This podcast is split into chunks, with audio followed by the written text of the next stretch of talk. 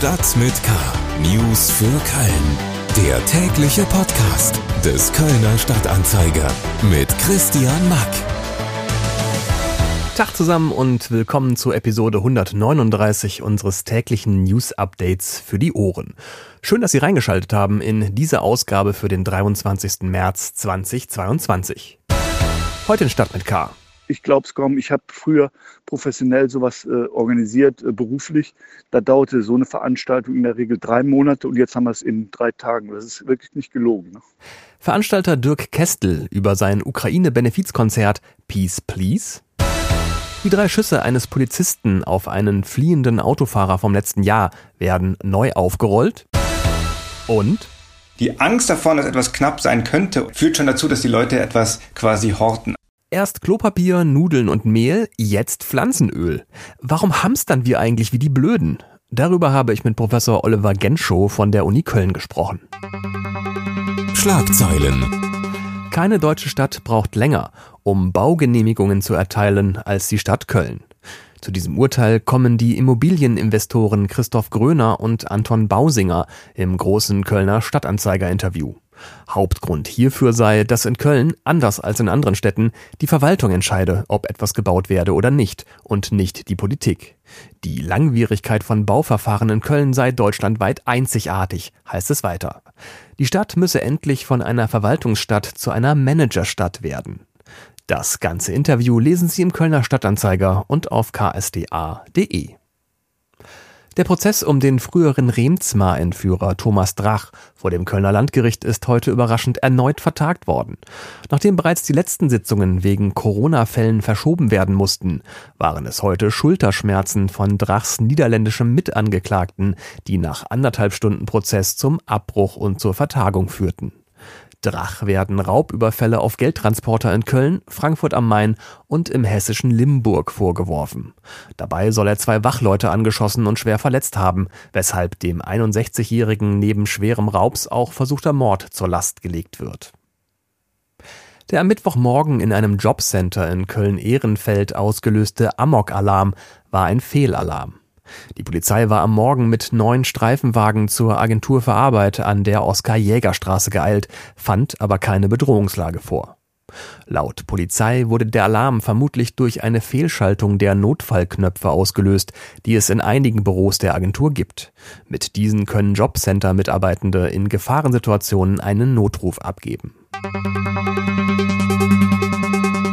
Mehr Nachrichten gibt's auf ksda.de und in der KSTA Nachrichten-App. Jetzt noch weitere spannende Themen aus Köln in etwas ausführlicher. Köln.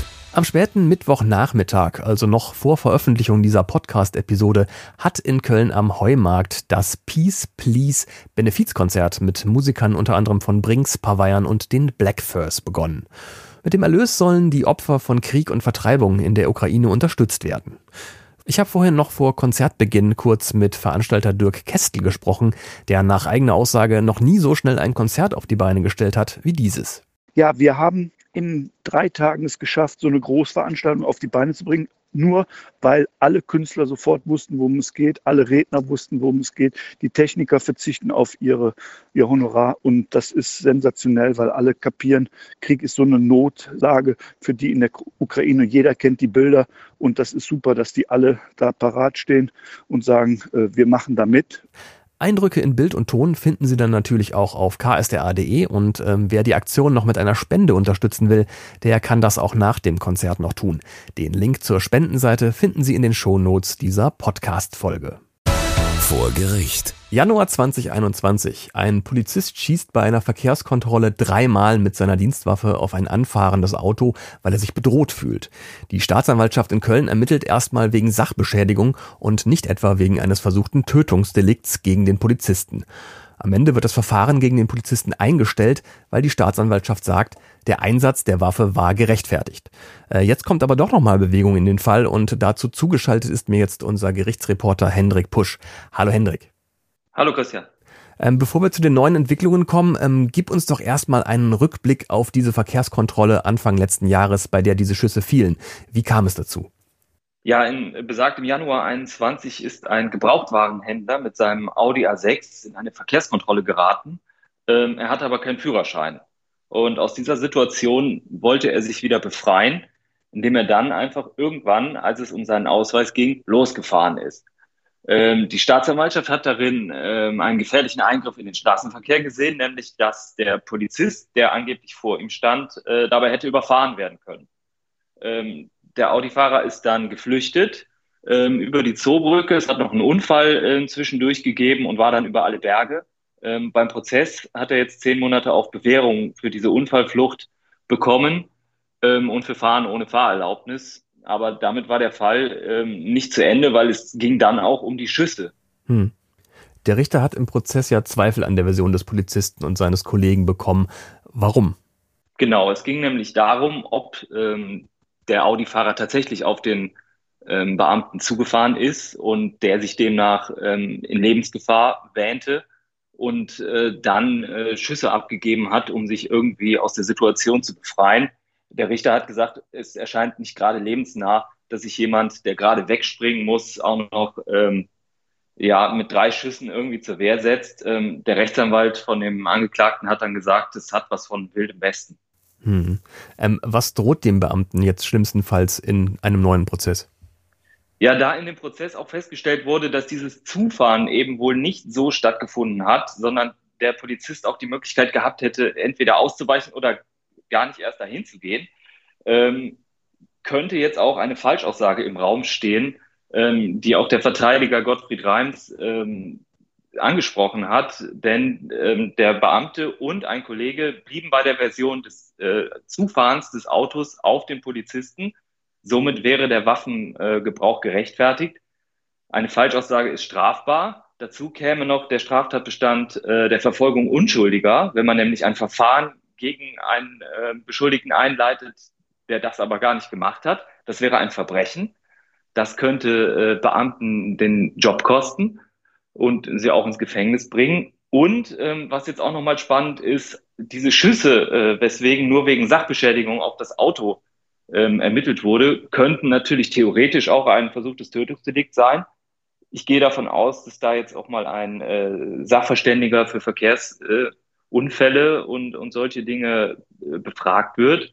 Und sollte dann natürlich, was nur theoretisch äh, der Fall sein könnte, herauskommen, dass wir es mit einem versuchten Tötungsdelikt ähm, zu tun haben, dann drohen ganz arge Konsequenzen für den Polizisten. Gerichtsreporter Hendrik Pusch über neue Entwicklungen rund um drei Schüsse aus einer Polizeipistole auf einen flüchtenden Autofahrer im Januar 2021 und mögliche Konsequenzen für den Polizisten. Alle Infos lesen Sie auch im Kölner Stadtanzeiger und auf ksda.de. Wirtschaft in Krisenzeiten oder auch nur in gefühlten Krisenzeiten benehmen sich Menschen hin und wieder ein bisschen irrational. Äh, denken wir mal zurück zum Beispiel an den Beginn der Corona-Pandemie. Da gab es plötzlich kein Klopapier, kein Mehl und keine Nudeln mehr in den Supermarktregalen. Und das alles nur, weil die Leute gehamstert haben wie blöde, als gäbe es kein Morgen mehr. Aktuell ist ja aufgrund des Krieges in der Ukraine das Sonnenblumenöl knapp. Auch hier wird gehamstert, was das Zeug hält. Zugeschaltet ist mir jetzt Professor Oliver Genschow von der Uni Köln. Er ist Experte für soziales und ökonomisches Verhalten. Herr Genschow, ähm, warum neigen wir eigentlich zum Hamstern?